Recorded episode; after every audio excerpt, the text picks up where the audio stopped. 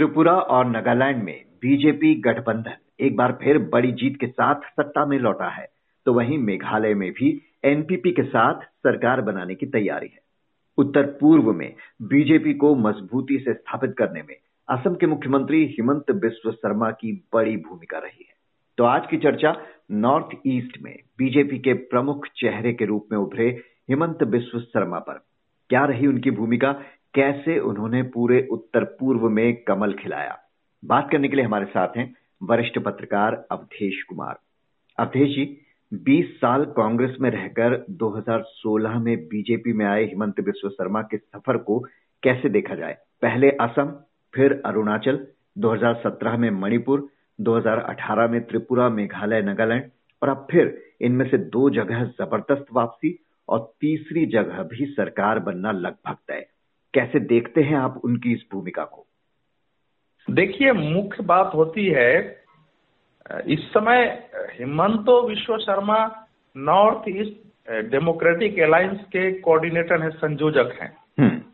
तो इस संयोजक के नाते उनकी भूमिका निश्चित रूप से उत्तर पूर्व के सारे चुनावों में सरकार गठन में वहाँ की राजनीतिक रणनीति में सब में उनकी महत्वपूर्ण भूमिका रही है। और उत्तर पूर्व के इस समय देखा जाए तो सर्वाधिक चर्चित और सर्वाधिक लोकप्रिय चेहरा वो हैं तो और उनका योगदान भारतीय जनता पार्टी तो स्वीकार करेगी ही बाकी पार्टियाँ भी जो पार्टियाँ वहाँ खत्म हुई हैं हम्म। वो भी उनके योगदान को स्वीकार करेंगे कि उनके बयानों से उनकी रणनीति से उनके राजनीतिक गतिविधियों से और उत्तर पूर्व के नेताओं को विश्वास में लेकर संगठित होकर काम करने के तरीके से कैसे दूसरी पार्टियों के जनाधार का चरण हुआ है वो भी याद रखेगा। लेकिन हमें ये नहीं भूलना चाहिए कि हिमंत हिमंतो विश्व शर्मा ने अपने आप यह काम नहीं कर लिया है। हम्म। यहीं पर नेतृत्व की पहचान होती है। लीडरशिप किसको बोलते हैं? जो यह पहचाने कि इस व्यक्ति के अंदर क्षमता है और उसका फिर उसके अनुरूप उपयोग करे। हिमंतो। विश्व शर्मा कांग्रेस में भी थे, लेकिन कांग्रेस में इस प्रकार की भूमिका उनको कभी नहीं मिली लेकिन भारतीय जनता पार्टी में आए तो भारतीय जनता पार्टी के केंद्रीय नेतृत्व, चाहे नरेंद्र मोदी हो, अमित शाह हो, दूसरे नेता हो, उन्होंने उनकी संभावनाओं को देखा और उत्तर पूर्व में भारतीय जनता पार्टी के विस्तार और सुदृढ़ीकरण के लिए के बड़े लक्ष्य का ध्यान रखते हुए उनको जिम्मेवारी दी उनका सहयोग किया समय समय पर साथ दिया उनके साथ करे रहे स्वयं योजना दी फिर आवश्यकता अनुसार उनकी योजनाओं से भी काम किया। तो ये सेंट्रल लीडरशिप की को, को इसमें इतना श्रेय देना पड़ेगा कि उन्होंने एक व्यक्ति की क्षमता को पहचाना और उसकी संपूर्ण संभावनाओं का कितना सदुपयोग हो सकता है वो किया। और उस पर हिमंतो विश्व शर्मा इस समय की दृष्टि से देखें तो काफ़ी हद तक खड़े उतरे हैं। जी, पीएम ने उन पर भरोसा जताया तो वो एक बेहतरीन इलेक्शन मैनेजर के रूप में उभरे। पर अब उत्तर प्रदेश के सीएम योगी जैसे थोड़े आक्रामक तेवर के लिए भी पहचाने जाने लगे हैं। हाल ही में बाल विवाह के खिलाफ असम में उन्होंने एक्शन लिया, कई एफआईआर और गिरफ्तारियाँ हुई। तो क्या वे नॉर्थ ईस्ट के योगी बन रहे हैं? देखिए, स्वाभाविक है पत्रकार होने के नाते राजनीतिक विश्लेषक और आम लोग भी दो नेताओं की तुलना करते हैं, क्योंकि योगी आदित्यनाथ के शरीर पर भगवा वस्त्र और उनकी आवाज़ की प्रखरता, हिंदुत्व को लेकर के स्पष्टता, राष्ट्रवाद को लेकर के उनकी स्पष्ट जो है शैली, ये सब चीज़ें आकर्षित करती है और उसका, उसी की प्रतिध्वनि हेमंतो विश्व शर्मा में दिखाई देती है। लेकिन यह न भूलिए कि भारतीय जनता पार्टी में भी कई मुख्यमंत्री हैं, जिनमें वो चीज़ें नहीं दिखाई देती है। योगी आदित्यनाथ के सामने दूसरे मुख्यमंत्री भी हैं, लेकिन वो नहीं दिखाई देती है। इसलिए हिमंतो विश्व शर्मा को किसी का प्रतिरूप हम कह दें या दूसरा योगी कह दें, ये शायद उचित नहीं होगा।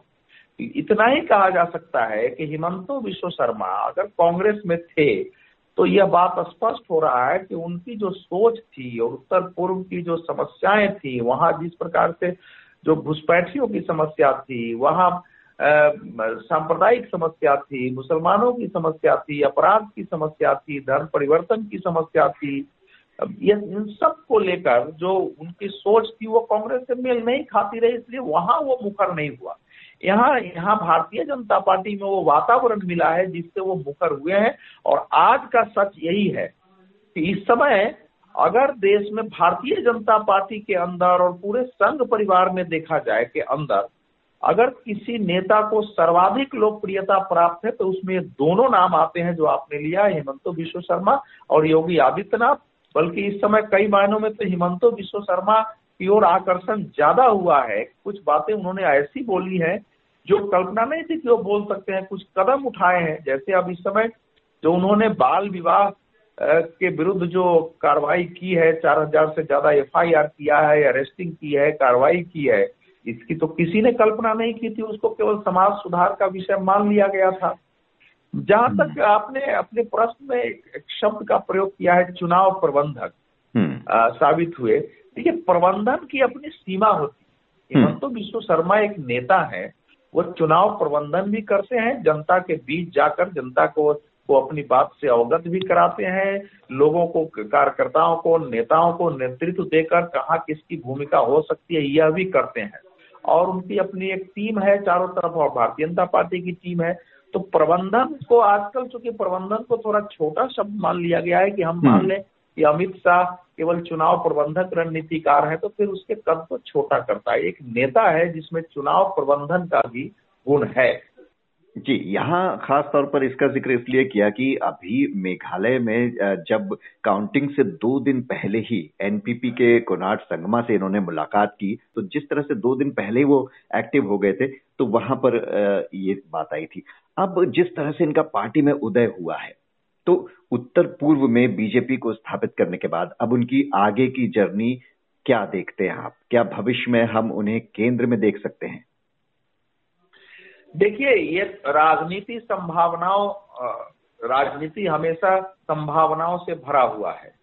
तो आप किसी के बारे में बिल्कुल सुनिश्चित टिप्पणी नहीं कर सकते हैं कि कौन कल कहाँ होगा। नरेंद्र मोदी को लेकर न तो किसी के ध्यान में था, जब वो मुख्यमंत्री बने कि इनको मुख्यमंत्री भी बनाया जा सकता था। एक आरएसएस का प्रचारक जिसको आरएसएस ने भारतीय जनता पार्टी में संगठन मंत्री के नाते काम करने को भेजा, लेकिन बने और वहाँ से वो प्रधानमंत्री बनेंगे। कम से कम 2007 आज तक तो इसकी कल्पना नहीं थी। उसके बाद ज़रूर संगठन परिवार के अंदर चर्चा चलने लगी। तो हिमंतो विश्व शर्मा की भूमिका भविष्य में क्या होगी, इस समय कहना कठिन है, लेकिन वो उस सेंटर में भी उनकी भूमिका हो सकती है और सेंटर में भूमिका है। अगर वो उस रूप में मंत्री नहीं है, लेकिन नॉर्थ ईस्ट को लेकर के सेंटर की जो भी पॉलिसी है, वो आर्थिक हो, सांस्कृतिक नीति हो, राजनीतिक नीति हो, वहाँ सुरक्षा से संबंधित हो, या अलग अलग संगठनों के साथ समझौते की बात हो, उनसे बातचीत करना हो तो उनकी एक केंद्रीय भूमिका वहाँ है। यहाँ तक कि दूसरे क्षेत्रों में भी जो चुनावी रणनीति बनती है, उसमें भी उनके सलाह मशविरा होता है। तो भूमिका तो उनकी शुरू हो गई है। लेकिन नॉर्थ ईस्ट असम को अभी, असम का जो वायुमंडल है, वहाँ भारतीय जनता पार्टी को और पूरे उत्तर पूर्व में जो कुछ उनका जनाधार जहाँ तक पहुँचा है, उससे आगे विस्तारित करना और उसको कंसोलिडेट करना, सुदृढ़ करना, लोगों के लोगों के मानस को विचारधारा के स्तर पर काम करते हुए बदलना और उनके क्षेत्र भाव और जो स्थानीय जातीय नस्ली और बाकी बातें हैं उनको राष्ट्र भाव से जोड़ना। ये अभी उत्तर पूर्व में एक, एक अभियान की तरह वो चलेगा और उसकी पूर्णता तक मुझे लगता है कि वो केंद्र में रहे वहाँ क्षेत्र में रहे उनकी भूमिका बनी रहेगी। पार्टी की निश्चित रूप से कोशिश होगी कि हेमंतो विश्व शर्मा की तरह नॉर्थ ईस्ट में कुछ और नेताओं का उदय हो और उसकी कोशिश चल रही है। तो उनकी केंद्र में भूमिका तो हो ही चुकी है केंद्र में वैसे भी भारतीय जनता पार्टी या किसी पार्टी में आप जानते हैं कि नेशनल एग्जीक्यूटिव का मेंबर न भी बनाया जाए आपको सीधा। तब भी मुख्यमंत्री होने के नाते आप नेशनल एग्जीक्यूटिव में अधिकृत होते हैं अपनी बात रखने के लिए प्रस्ताव रखने के लिए। नेशनल काउंसिल में तो होते ही है। तो आने वाले समय में हम कहीं भी दे सकते हैं अब जहाँ तक केंद्र की भूमिका है तो दो बड़ी इकाई होती है चुनाव समिति है और पार्लियामेंट्री बोर्ड है।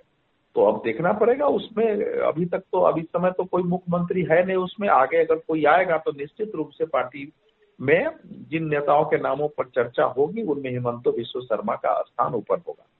जी तो असम के मुख्यमंत्री हेमंत बिश्व शर्मा बीजेपी के सबसे लोकप्रिय मुख्यमंत्रियों में शुमार हो चुके हैं और भविष्य में उनकी भूमिका और क्या रहने वाली है, क्या और बढ़ने वाली है, ये देखना होगा। बहुत बहुत शुक्रिया अवधेश कुमार जी आपका।